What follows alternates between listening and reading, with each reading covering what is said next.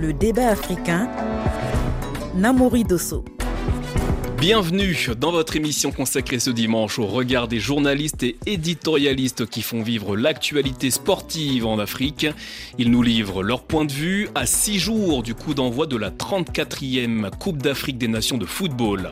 La compétition débute samedi prochain en Côte d'Ivoire. Dans la deuxième partie du débat, nous ferons une revue d'effectifs avec les équipes en présence et prétendantes au titre. La sélection ivoirienne peut-elle succéder au Sénégal tenante du titre? Quelles sont les sélections africaines capables de créer la surprise et à suivre lors de cette compétition? Mais tout de suite, la question de l'organisation de cette fête du football africain. La Côte d'Ivoire est-elle prête? Quels enjeux pour les autorités organisatrices de cette grand-messe du football africain? Pour en parler, nous sommes en ligne avec trois fins connaisseurs du football continental, les journalistes sportifs Karim Baldé, Hervé Kouamouo et d'Abidjan, Fernand Dédé, un des plus célèbres commentateurs sportifs en Côte d'Ivoire. Bonjour à tous les trois et merci d'être avec nous. Bonjour Namori, bonjour, à tous. Bonjour. bonjour à tous. Dans quelques semaines, pour ne pas dire dans quelques jours, va débuter la Coupe d'Afrique des Nations de football, la 34e édition de la Cannes et tous les regards seront braqués sur la Côte d'Ivoire. Tout est prêt. Des logements pour accueillir les équipes, pour accueillir le staff de la CAF, pour accueillir ceux qui sont engagés dans la compétition. Tout est prêt. Tout est prêt, affirme Yacine Idriss Diallo, le président de la Fédération ivoirienne de football. Tous les regards seront braqués en direction de la Côte d'Ivoire, précise François Albert Amichia, le président du comité d'organisation de la Cannes. Fernand Dédé à Abidjan, plus que six jours avant le coup d'envoi de cette Coupe d'Afrique des Nations en Côte d'Ivoire. Certains retards avaient été enregistrés, notamment à cause du Covid. Est-ce que ces retards ont été comblés? Euh, bonjour à tous. De nouveau, euh, tout est prêt, mais disons qu'on ne sera jamais totalement prêt dans ce genre d'organisation. Il reste encore des détails à régler. Euh, comme on dit d'ailleurs à Abidjan, le diable se trouve dans les détails. il reste encore six jours et grosse pression sur les organisateurs. Les autorités politiques, administratives ont la main à la pâte. Le Premier ministre est d'ailleurs en visite dans le nord du pays, à Korogo, pour se faire une idée nette, très de, des infrastructures sportives euh, hôtelières, mais dans l'ensemble, on peut le dire, euh, tout est prêt. Le, bal peut commencer euh, le 13 janvier. Le bal peut commencer, hein, nous dit notre confrère en Côte d'Ivoire. Karim Baldé, vous avez couvert plusieurs Coupes d'Afrique des Nations hein, sur le continent, la dernière au Cameroun. Les autorités ivoiriennes ne cessent de répéter que le pays est prêt pour cette canne. Peut-on y croire selon vous? Oui, on peut y croire parce que la Côte d'Ivoire est une puissance déjà économique à l'échelle de, l'Afrique de l'Ouest. Ça a longtemps été l'un des phares euh, de l'Afrique de l'Ouest, malgré euh, les guerres dans les années 2000 notamment. Donc la Côte d'Ivoire a déjà des infrastructures en soi, des infrastructures routières, hôtelière et pas seulement à Abidjan, la capitale économique. Donc ça, c'est un bon point. Il y avait déjà un bon euh, terreau de départ, on va dire. Et puis, il y a eu de gros investissements réalisés en ce qui concerne les capacités d'hébergement, en ce qui concerne la restauration et la rénovation de certaines routes également, notamment les axes partant d'Abidjan pour aller vers Yamoussoukro, Boaké et pour aller plus au nord vers Korogo. Ça, c'est indispensable, évidemment, pour que les spectateurs, les fans, les journalistes, les équipes puissent se déplacer à l'intérieur du pays.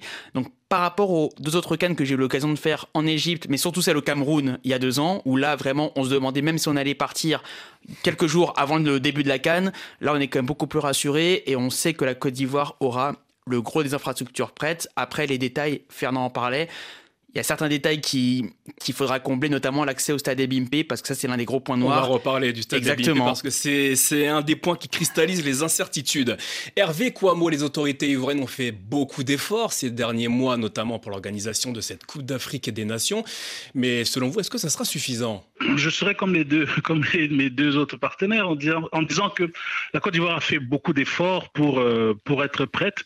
C'est un pays qui a l'habitude d'organiser des événements, qui euh, et qui a, besoin entre guillemets de faire euh, de faire comme une communication sur, sur, sa marque pays parce que ça fait ça fait un moment qu'effectivement le pays se développe. On a bien remarqué que tout ce qui concerne la guerre est derrière.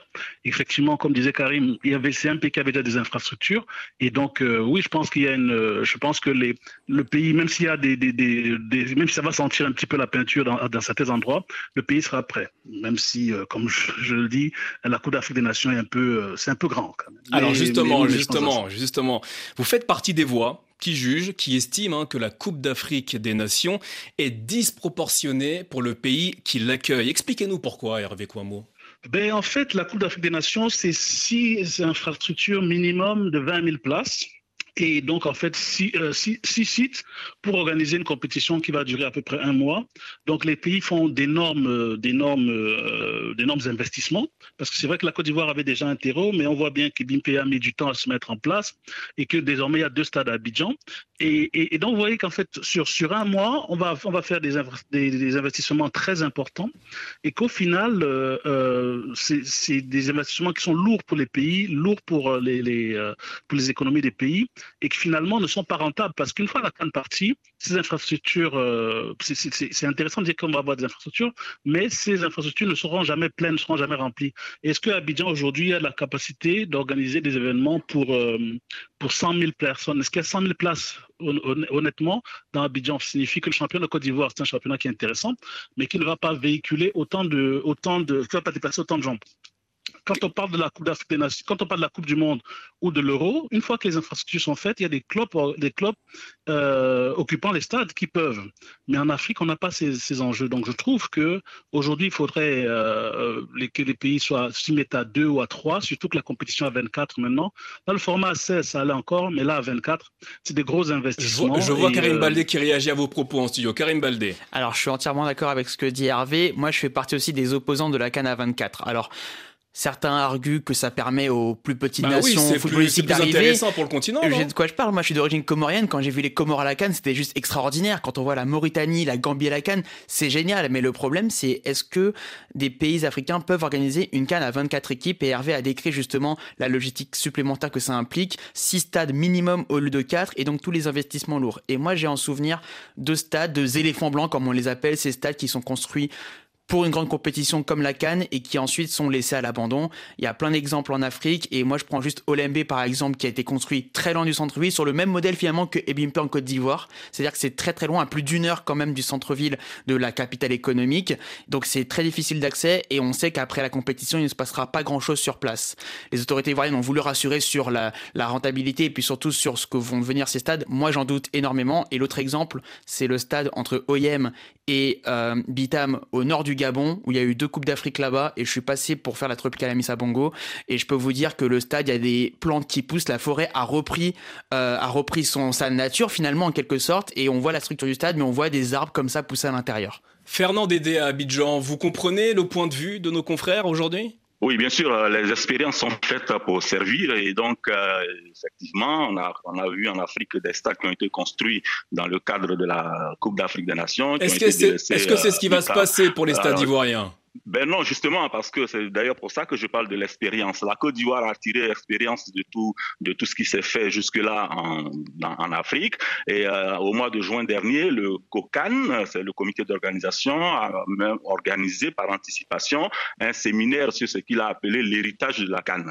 Il a passé en revue toutes les possibilités qui pouvaient s'offrir à la Côte d'Ivoire après la Cannes, parce qu'effectivement, c'est un réel problème. Il ne faut pas se le cacher. C'est un réel problème de gestion, d'entretien des infrastructures. Pourtant, les autorités ivoiriennes disent que ces structures serviront notamment pour les jeunes au niveau du sport après cette compétition. Vous y croyez, vous? Eh Bien sûr, quand vous avez aujourd'hui en Côte d'Ivoire euh, un pays qui a carrément fait le pari de la diplomatie sportive à côté de la diplomatie classique avec le développement, quand euh, le pays parle de son retour dans le concert des nations, aujourd'hui en Côte d'Ivoire, euh, on avait on avait quoi? On avait 19 stades depuis l'indépendance qui ont été tous construits par le président Oufo-Boigny, qui étaient des stades construits dans le cadre de ce qu'on a appelé les fêtes euh, d'indépendance tournantes en Côte d'Ivoire. Et tous ces stades n'étaient plus aux normes du tout. La Côte d'Ivoire n'avait plus de stade aux normes au point qu'il y a un an et demi, la Côte d'Ivoire euh, recevait ses matchs internationaux à Cotonou. Ça, vous vous en souvenez? La jouait à Cotonou, euh, les éléphants, les éléphants jouaient à Cotonou. Aujourd'hui, avec la construction des infrastructures à la dimension que nous avons, aux normes CAF et FIFA, eh bien, la Côte d'Ivoire est dans, dans, dans le rôle donc vous êtes plutôt confiant, Fernand Dédé. Pour vous, s'il ne s'agira pas de d'éléphants blancs, comme disait Karim Baldan en studio.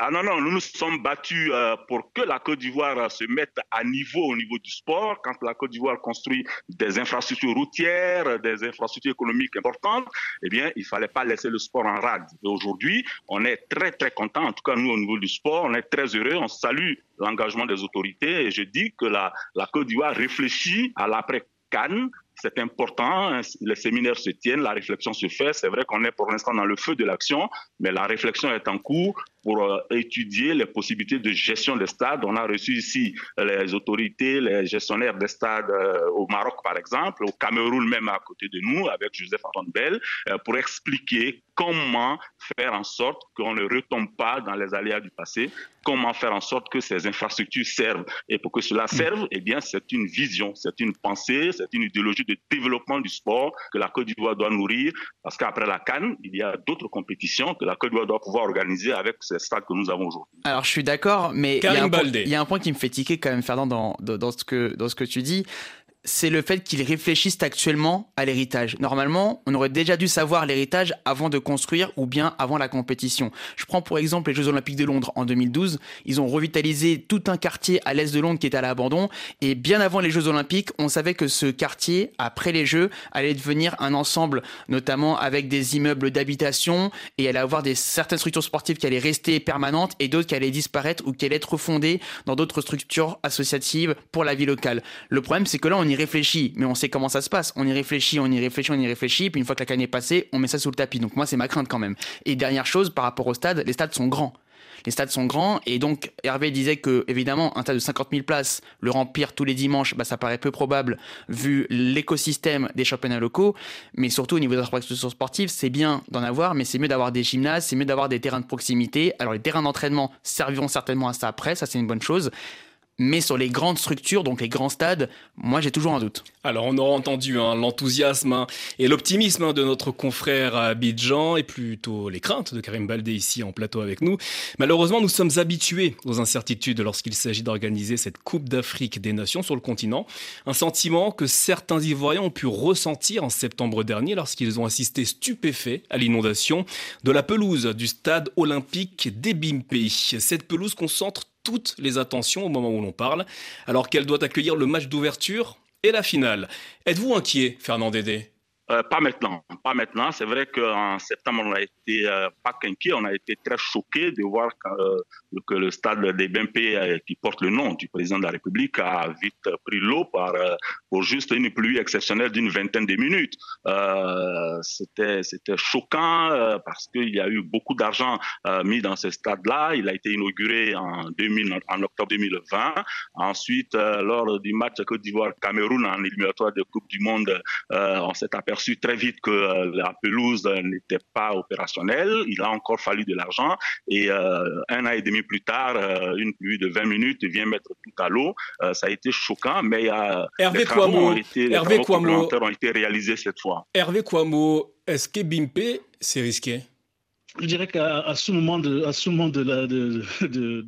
l'avancée de la coupe, on n'a pas le choix, on devrait, y aller. C'est sûr que c'est vrai que comme l'a dit Fernand, euh, deux fois où Ebimpe a été utilisé, euh, la pelouse a montré euh, de véritables manques. J'espère pour l'instant que la, pause la dernière a été adaptée, mais c'est vrai qu'à ce moment, où on en est, à ce point on en est rendu, on ne peut plus, il n'y a plus d'autre choix. Mais c'est vrai que c'est, enfin, je pense que c'est un risque. Et à la limite, ça fait partie de tous les, éléments qui sont un problème pour la Cannes et pas spécialement pour la Côte d'Ivoire, pour tous les pays, puisque euh, on construit des infrastructures, il n'y a pas forcément de transfert de technologie. Donc euh, la pelouse, euh, l'entretien de la pelouse, c'est aujourd'hui un j'entends, j'entends ce que vous dites, hein, j'entends ce que vous dites, mais pour nos auditeurs, notamment en Côte d'Ivoire et ailleurs, hein, le stade des BNP, il a quand même été présenté comme la vitrine hein, de cette Coupe d'Afrique et des Nations. Quelques gouttes de pluie, il se retrouve inondé. Vous comprenez un peu les doutes et les incertitudes que les Ivoiriens et d'autres d'ailleurs ont au sujet de ce stade Hervé Kouamo Oui, parfaitement. Parfaitement. Je, suis d'accord. C'est-à-dire qu'en fait, à ce moment, si euh, on a des inquiétudes, on se demande comment ça va se passer. Mais, euh, mais comme je dis, on a une semaine euh, du, début, c'est compliqué de se poser la question de, enfin de, de, de, se poser la question de, enfin, est-ce que ça va tenir ou pas? On va, on va, on va essayer d'être optimiste et de penser qu'elle tiendra. Karim Baldé veut réagir. Karim Baldé. On, espère. Est-ce que ça va tenir? Est-ce que ça va tenir? Je l'espère. Moi, ce que j'espère ne pas voir, c'est ce que j'ai vu à Douala lors de la canne au Cameroun. Désolé, désolé Hervé de, de, parler de ça, mais moi j'ai vu quand même au bord du terrain des jardiniers mettre un peu de la peinture verte ou plutôt de, la fausse herbe en fait pour masquer une pelouse qui ah, c'est des choses auxquelles vous avez assisté. Ah bah oui, j'ai vu me J'étais au bord du terrain, euh, notamment à Douala, et à tel point d'ailleurs ah, que les derniers matchs à Douala au stade de Japoma ont été transférés en dernière minute à Yaoundé. Vous vous imaginez, les calendriers sont censés être faits des mois à l'avance, et là du jour au lendemain on reçoit un communiqué. Bon bah finalement, en plus moi j'étais basé à Douala, donc du jour au lendemain, bah, il a fallu déménager partir à Yaoundé. Vous imaginez un peu ce que ça représente en termes de, de, de stress pour la logistique des équipes et de tous les suiveurs. Et d'image également. et d'image évidemment. Comment est-ce que vous expliquez ces difficultés que de nombreux pays africains rencontrent avec leur pelouse Eh bien tout simplement parce qu'il n'y a pas assez d'efforts mis non, pas tant sur la technologie, mais sur les compétences humaines. C'est-à-dire qu'il y a des jardiniers, mais l'Afrique a un climat, notamment l'Afrique euh, subsaharienne et encore plus l'Afrique de l'Ouest, a un, climat qui fait qu'il faut en prendre soin, il faut la traiter en toute saison et de manière différente. Alors moi, je suis pas un jardinier euh, professionnel, mais j'ai rencontré quelqu'un qui travaille pour une société justement euh, qui s'occupe des pelouses et de certaines de la canne, et j'ai rencontré il y a quelques semaines et il me disait que justement, le problème c'est même la conception même des pelouses qui n'est pas forcément la bonne par rapport au climat en l'occurrence en Côte d'Ivoire. Donc on a déjà des craintes en soi parce qu'on se dit, mais déjà si c'est pas assez bien conçu, ça ne peut pas tenir. Fernand Dédé à Abidjan, y a-t-il un problème de conception avec la pelouse des Bimpe? Euh, je voulais déjà, déjà lever euh, les craintes de mes deux confrères. Euh, la pelouse des Bimpe a été remise en état et elle a abrité le match Côte d'Ivoire-Seychelles. Ça s'est plutôt très bien passé. Et donc, la CAF et la FIFA ont été très à cheval sur justement la qualité de la pelouse, la FIFA et la CAF, surtout la CAF, a confirmé que la pelouse était opérationnelle, fonctionnelle, et donc il n'y a pas vraiment de crainte absolue à avoir. Mais comme je dis, le, diable est dans les détails. La Côte d'Ivoire le sait, donc travaille à cela. Alors on, aura l'occasion, hein, on aura l'occasion d'apprécier ou pas hein, la qualité de cette pelouse. En attendant, cette canne a été baptisée canne de l'hospitalité par les Ivoiriens. C'est la deuxième fois que le pays organise la Coupe d'Afrique des Nations. La dernière fois, c'était en 84 et c'était une canne à 8 équipes. Aujourd'hui, il y a 24 nations, malgré les progrès en matière d'infrastructure et d'hébergement en Côte d'Ivoire. Est-ce que la Côte d'Ivoire est-elle vraiment prête à accueillir une telle compétition, Karim Baldé? On l'espère. Et euh, moi, j'entendais euh, faire dans l'instant, c'est vrai qu'on on va voir sur place. Nous, on va arriver dans quelques jours. On espère voir justement des infrastructures au niveau. Euh, sur les structures hôtelières, moi, je n'ai pas beaucoup de doutes, notamment à Abidjan. Après, dans d'autres villes, et on s'en est rendu compte en réservant les hôtels ou les, ou les logements via des plateformes bien connues eh ben, il n'y avait pas tant d'offres que ça. Hein. Notamment, je pense à San Pedro en particulier, qui, qui est l'une des villes les plus lointaines par rapport à la capitale. Et c'est vrai que San Pedro, déjà qu'on peut accéder par la route, même si la route est faite, c'est assez loin d'Abidjan. Sachant qu'on n'a pas trop de certitude sur les liaisons aériennes aussi, on n'a pas beaucoup parlé, mais dans les détails, comment on fait pour aller d'Abidjan à San Pedro, d'Abidjan à Corogo? Euh, Moi, je vais sur le site d'Air Côte d'Ivoire, il y a un vol par jour, c'est pas possible. Fernand Dédé, qu'est-ce que vous répondez à ça?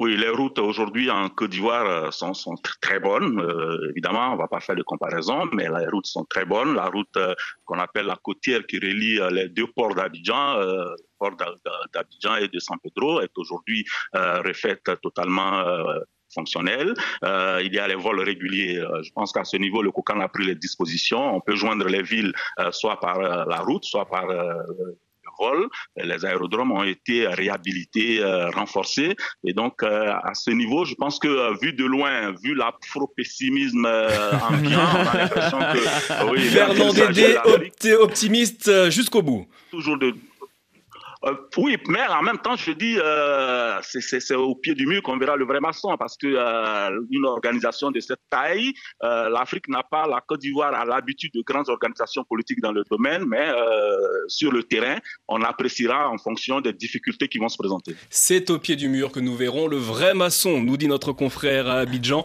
On va faire une courte pause, on se retrouve juste après le journal. On continuera de parler de cette 34e Coupe d'Afrique des Nations avec les équipes présentes.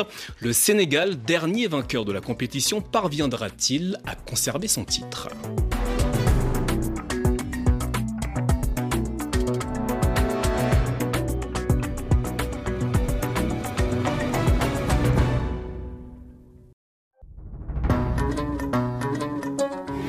Le débat africain, Namouri Dosso. Merci d'être avec nous si vous nous rejoignez dans cette émission consacrée ce dimanche au regard des journalistes sportifs africains et à six jours du coup d'envoi de la Coupe d'Afrique des Nations en Côte d'Ivoire. Trois confrères sont avec nous en studio Karim Baldé, en ligne le journaliste sportif Hervé Kouamou, enfin d'Abidjan, Fernand Dédé, un des plus célèbres commentateurs sportifs de Côte d'Ivoire.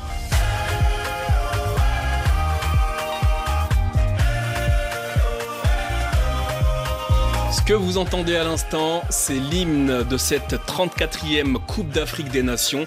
Un hymne interprété notamment par le groupe ivoirien Magic System. À partir de samedi, l'Afrique va vibrer avec l'ouverture de la Cannes en Côte d'Ivoire. Abidjan, Boaké, Korogo, San Pedro et Yamoussoukro accueillent la compétition de football continental.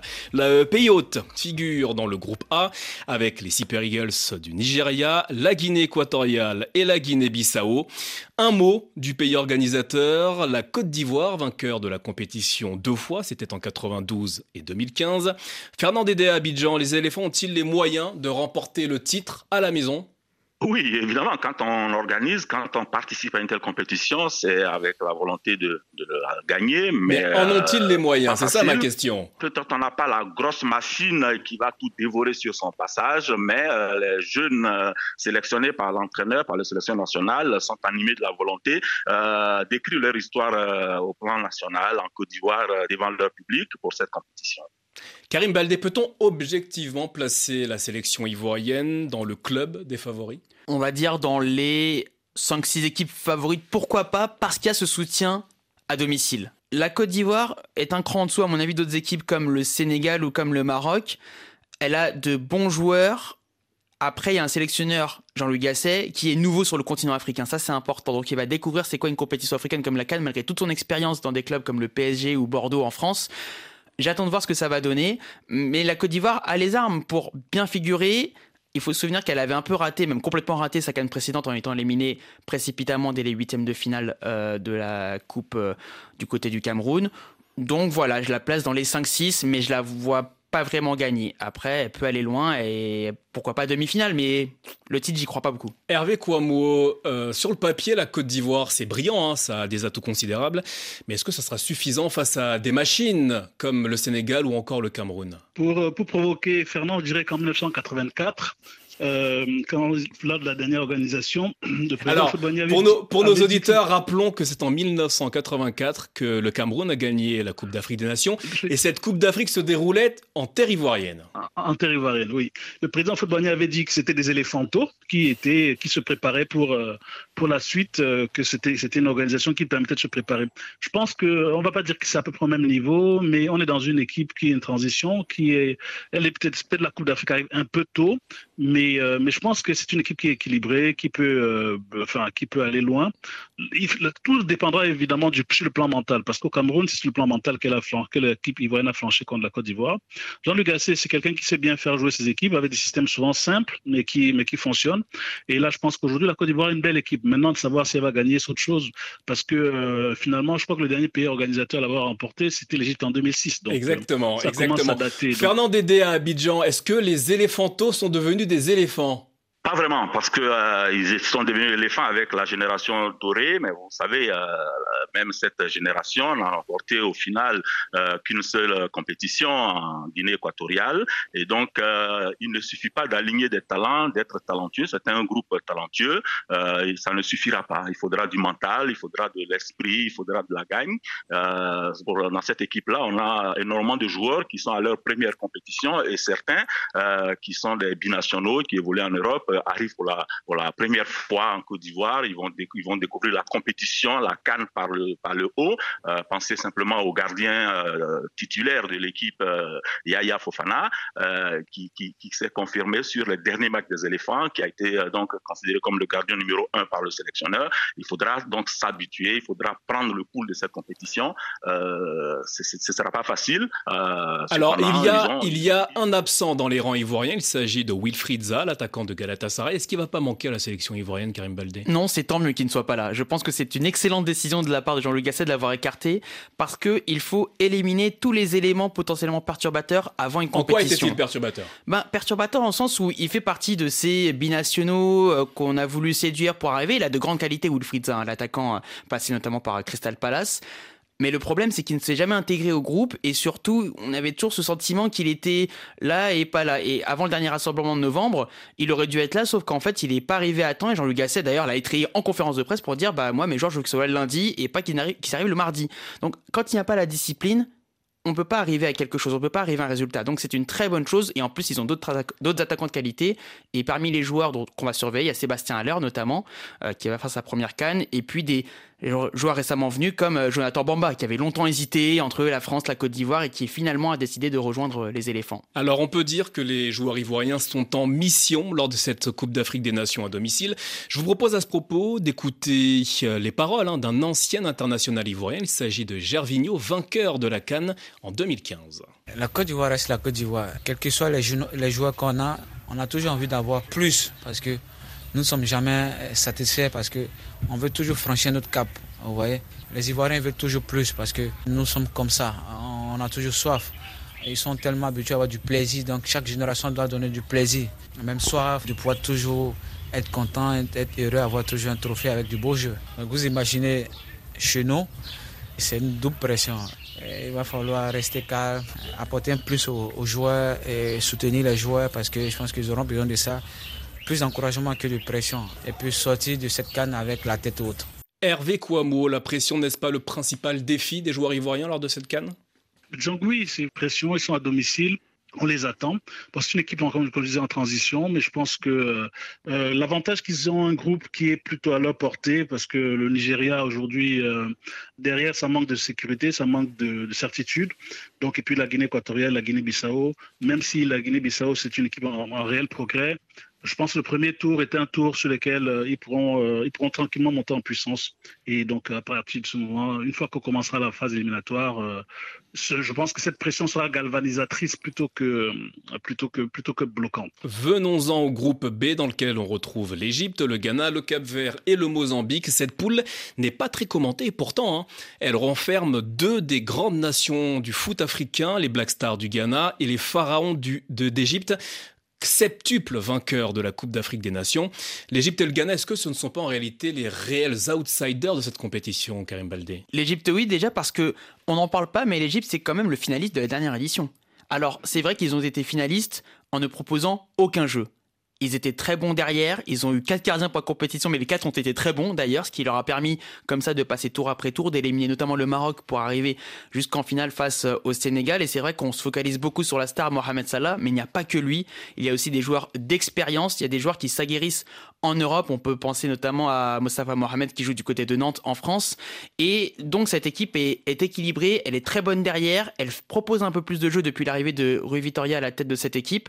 Donc moi j'ai hâte de voir cette équipe et c'est l'une des rares équipes d'Afrique du Nord à pouvoir s'adapter lorsque les compétitions ont lieu en Afrique subsaharienne. Ça, c'est très important. On sait que l'Algérie et le Maroc, ils ont beaucoup de mal quand ça se déroule en Afrique subsaharienne.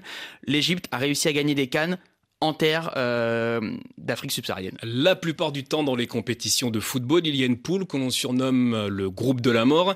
Cette année, les regards et ce groupe hein, se situent notamment dans la poule C et pour cause, on y retrouve le Cameroun, la Guinée, la Gambie et le tenant du titre, le Sénégal qui assume son statut de favori de la compétition. On écoute le sélectionneur de l'équipe du Sénégal, Aliou Cissé. Sur le continent africain, il n'y a pas beaucoup de sélections qui, ont touché ce niveau-là. On est attendu. Voilà. Tout le monde est sous pression, je le sens. J'allais à la Coupe d'Afrique 2017. Ça faisait deux cannes que le Sénégal n'était pas sorti de la poule. On était déjà les favoris. En 2019, on était aussi les favoris. Aujourd'hui, vous imaginez qu'on ait gagné la Coupe. Bien sûr, on sera encore, on fera partie des favoris. Mais on ne fuit pas cette responsabilité. La sélection sénégalaise ne fuit pas ses responsabilités, c'est ce qu'affirme Aliou Cissé. Fernand Dédé à Abidjan, est-ce que le Sénégal a les moyens de sortir de cette poule de la mort? Le Sénégal devrait sortir sortir de la poule. Le Sénégal arrive à Abidjan en conquérant. Je pense que elle a l'équipe a, les moyens. Il y a le Cameroun, revanchard. C'est vrai que Hervé, Kwamo parlait de, de la première victoire du Cameroun à Abidjan en 84. Pour vous provoquer, hein, je précise, pour vous provoquer. C'était de vrais lions qui étaient à Abidjan. J'ai entendu en 84, on était lycéen, on a entendu Roger Mila sur les antennes de la télévision nationale dire par exemple, euh, quel que soit le public, quel que soit ce que fera le public dans, le, dans les tribunes, ce sont 11 garçons qui sont sur le terrain et les cris euh, valent pour tout le monde. Et effectivement, ce jour-là, Roger Mila et le Cameroun ont endeuillé la Côte d'Ivoire, 2 buts à 0. Et euh, oui, le Cameroun arrive aujourd'hui, c'est pas vraiment l'équipe qui faisait peur au continent. Elle a toujours son mental, mais elle a aussi de grosses faiblesses, de problèmes internes qu'il faudra surmonter. Et le Sénégal-Cameroun, les deux équipes que je vois dans ce groupe, avec des outsiders comme la Guinée, pourquoi pas, et la Gambie. Alors justement, Karim Baldé voulait réagir. Et oui, notamment sur la Guinée, parce que je suis comorien, mais je suis aussi guinéen évidemment, et j'ai tous les auditeurs qui nous écoutent du côté de Conakry ou encore de la baie. Le Sili national toujours une équipe avec du potentiel. Il y a un joueur comme Serou Girassi qui cartonne en Bundesliga euh, du côté de, Stuttgart, l'un des meilleurs buteurs du championnat. Euh, mais le problème de la Guinée, c'est que euh, au niveau interne, c'est toujours très compliqué. On n'a toujours pas vraiment de tête à la fédération d'ailleurs depuis la fin du Connor et, toutes les histoires autour des instances dirigeantes de la fédération. Et puis la Guinée, le problème, c'est que il y a un manque je trouve qu'il y a un manque de sérieux souvent. Alors j'adore Kabadiawara, en plus je le connais bien, mais je trouve qu'il y a toujours un manque de sérieux global dans l'approche d'une compétition et je pense que ça va faire défaut. On a entendu cette sorte de vraie fausse affaire des maillots là. Voilà, tout ça ce sont des choses qui n'incitent pas à l'optimisme, notamment dans une poule avec euh, le Cameroun, le Sénégal et la Gambie. Et la Gambie justement, que penser de la Gambie? Bah, euh, Tom Saint-Piet, qui est le sélectionneur belge de cette équipe, a fait du gros travail. Il les a qualifiés quand même, justement, en battant la Guinée lors de la canne précédente en huitième de finale. Ils sont allés jusqu'en quart de finale, battus de peu par le Cameroun pays hôte. C'est une équipe partie de pas grand-chose, qui arrive à se construire avec des joueurs très intéressants, un fond de jeu également, mais qui est un tout petit peu en perte de vitesse ces derniers mois. Donc on va voir. En tout cas, ça va être l'un des poils à gratter euh, de ce groupe. Alors, il y a le groupe D également, dans lequel on retrouve l'Algérie, le Burkina Faso, la Mauritanie et l'Angola. L'Angola dont on tira un petit mot tout à l'heure avec Karim Baldé. Hein. Ces quatre équipes hein, dans le groupe D, euh, quelle est celle qui a le plus de chances de sortir euh, en tête de chapeau, Hervé Kouamo Dans le groupe D, je dirais que logiquement, on devrait dire euh, l'Algérie, mais euh, Karim l'a dit, je crois tout à l'heure, l'Algérie a du mal en général quand les compétitions se déroulent en Afrique, du, euh, en Afrique subsaharienne. Et donc, on sait à quoi sont dues ces difficultés? Du côté algérien, je précise, hein, du côté algérien. Algérien, marocain aussi, c'est une adaptation aux conditions de vie qui sont, qui sont un peu difficiles, le changement de climat, je sais pas, et puis peut-être il y a une part psychologique. C'est souvent difficile pour elles de, de réussir dans les pays, dans les pays d'Afrique subsaharienne. Donc, euh, bah, je penserais logiquement serait euh, Algérie-Burkina Faso, parce que Burkina Faso, c'est une équipe euh, qui, qui, qui a des résultats réguliers, qui, qui, se, qui se positionne bien. Bon, je suis l'a dit, la Mauritanie, ça fait deux compétitions, ils sont qualifiés, mais ils n'ont pas toujours obtenu une place, peut-être une troisième place cette fois-ci. Et bon, sans, sans aller jusqu'à faire ce que Karim a dit, pourquoi pas l'Angola mais et eh oui, et eh oui, dans ce groupe D, il y a la sélection angolaise. C'est terrible. Karim Baldé mise beaucoup sur cette sélection angolaise. Pour quelle raison? Non, mais pour être tout à fait transparent avec vous, c'est vrai qu'avant l'émission, on parlait un peu de l'Angola parmi les poils à gratter. En fait, je pensais plutôt au Mozambique qu'à l'Angola. Même si l'Angola, les Palancas Negras auront, euh, auront quand même des, armes à faire valoir. Mais en fait, c'est plus le Mozambique qui m'impressionnait. On parle pas beaucoup des équipes d'Afrique lusophone. On parle pas beaucoup de la Guinée-Bissau, euh, du Mozambique ou de l'Angola. Mais quand même, c'est des équipes à, à, à surveiller parce qu'ils progressent dans leur coin, j'ai envie de dire, mais ils sont présents également en club, l'Angola notamment avec le Petro de Luanda, également dans les compétitions interclubs africaines. Donc voilà, faut toujours garder un œil sur ces équipes-là et même si notre focus est toujours sur les grandes équipes et les équipes francophones, voilà, faut toujours garder un œil sur ces équipes-là, Angola et puis même peut-être plus le Mozambique en réalité que, que l'Angola. Et dans le groupe E, il y aura la Tunisie, le Mali, l'Afrique du Sud et la Namibie. Fernand Dédé, est-ce que les Maliens ont des chances de l'emporter dans ce groupe E Écoutez, euh, le Burkina Faso et le Mali jouent à domicile ou presque. Euh, vous savez, la, la, la ville de Boaké, par exemple, on a au bas mot 600 000 Maliens au temps de Burkinabé. Et donc, euh, les deux pays sont à domicile et donc le Mali ne sera pas du tout dépaysé euh, dans cette poule à Korogo et donc évidemment va jouer son va-tout. Et le Mali a, fait d'énormes progrès. C'est vrai que on, l'a vu sur les dernières, les deux précédentes éditions, la Côte d'Ivoire aurait pu tomber en, en quart de finale en Égypte face à cette équipe malienne qui, qui, qui, a littéralement dominé, mais qui a fini par perdre en fin de match. Et puis on l'a vu au Cameroun, euh, le Mali a, été a montré euh, son progrès. Et donc elle devrait pouvoir confirmer à Korogo, euh, ce progrès qu'on a, qu'on a noté, surtout, comme je dis, qu'elle qu'elle joue pratiquement à domicile. Et il y a également la sélection tunisienne, Karim Baldé, une Tunisie qui est souvent présente dans les phases de poule à la Cannes. Souvent présente dans les phases de poule à la Cannes, souvent présente à la Coupe du Monde également, et on a vu ce qui s'était passé du côté du Qatar, elle avait même gagné face, face à l'équipe de France, mais la Tunisie, c'est une équipe qui laisse toujours sur sa faim. Elle a des joueurs à fort potentiel, elle a une équipe équilibrée, il n'y a pas de grandes stars, il n'y a jamais vraiment de grandes stars depuis quelques années, mais il y a des bons joueurs qui s'entendent bien. Après, on a toujours l'impression que lorsqu'il faut passer un cap, eh ben ça ne passe pas avec la Tunisie. C'est toujours le regret qu'on peut avoir avec les Aigles de Carthage. Au moins cette fois-ci, ils ont eu la bonne idée à la fédération de garder le sélectionneur pour deux campagnes de suite. En l'occurrence, Jalel Kadri, qui était arrivé peu avant la, Coupe du Monde et qui sera toujours là donc à la tête de la Tunisie euh, cette fois-ci. Hervé quoi vous voulez réagir vous disait qu'ils ont la Tunisie a de bons joueurs, de bons joueurs qui connaissent l'Afrique, parce que euh, Égypte et Tunisie ont, des sélections où il y a régulièrement des joueurs qui évoluent sur le plan local et donc qui ont l'habitude de jouer en club sur les terrains africains. Et ça, ça, ça a aussi son importance. Je voulais juste réagir hein, sur l'Afrique. Oui, euh, il, faut, il, faut, il faut mettre une pièce sur l'Afrique du Sud, euh, qui nous avait surpris en Égypte hein, en éliminant les pharaons.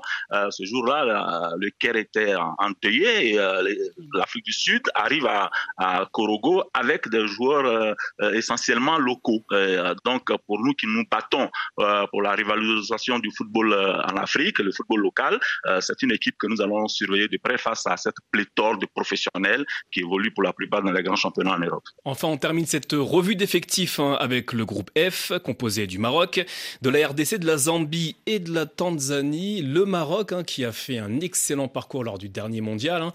Faudra-t-il compter avec les Marocains de Walid Regragui? Évidemment. Évidemment, et Walid Regragui avait dit euh, au soir de l'élimination en Coupe du Monde, la canne à venir, on doit la gagner. C'est normal, demi-finaliste de Coupe du Monde. Le Maroc, c'est une seule canne et il y a bien longtemps maintenant. Euh, c'est une anomalie, un peu comme le Sénégal avant la dernière canne qui n'avait pas remporté la compétition majeure du foot africain. C'était une anomalie. J'ai l'impression que quelque chose va clocher, que le Maroc va pas gagner cette canne. Alors j'espère me tromper parce qu'il y a vraiment des joueurs de qualité, mais c'est juste un, sentiment. J'ai l'impression qu'il y a quelque chose qui va, qui va coincer dans les moments clés. Et on avait vu à la dernière canne que face à l'Égypte, qui était pourtant présentée comme moins forte que le Maroc, eh ben psychologiquement, l'Égypte avait pris le dessus au fur et à mesure de la rencontre lors des euh, quarts de finale, si je dis pas de bêtises, et l'Égypte s'était imposée finalement. Donc, j'espère que ça va le faire. Un dernier mot avec Hervé moi Oui, je disais que le Maroc n'a aucune, le Maroc n'a aucune référence à la Coupe d'Afrique puisque la dernière finale c'est 2004 mm. et avant la Coupe d'Afrique 2021, ils n'étaient pas sortis des poules depuis. Donc, euh, je pense que c'est une équipe euh, qui n'a pas de, de grosses certitudes. Ils ont fait une bonne Coupe du Monde, mais rien ne garantit qu'ils auront la possibilité d'être des favoris. La Côte d'Ivoire qui ambitionne de faire de cette canne la plus belle de l'histoire, nous verrons si c'est le cas. Hein. En attendant, l'engouement pour cette 34e édition semble être au rendez-vous parce que le comité d'organisation a annoncé il y a quelques jours que plus de 5000 demandes d'accréditation de médias locaux et étrangers ont été enregistrées.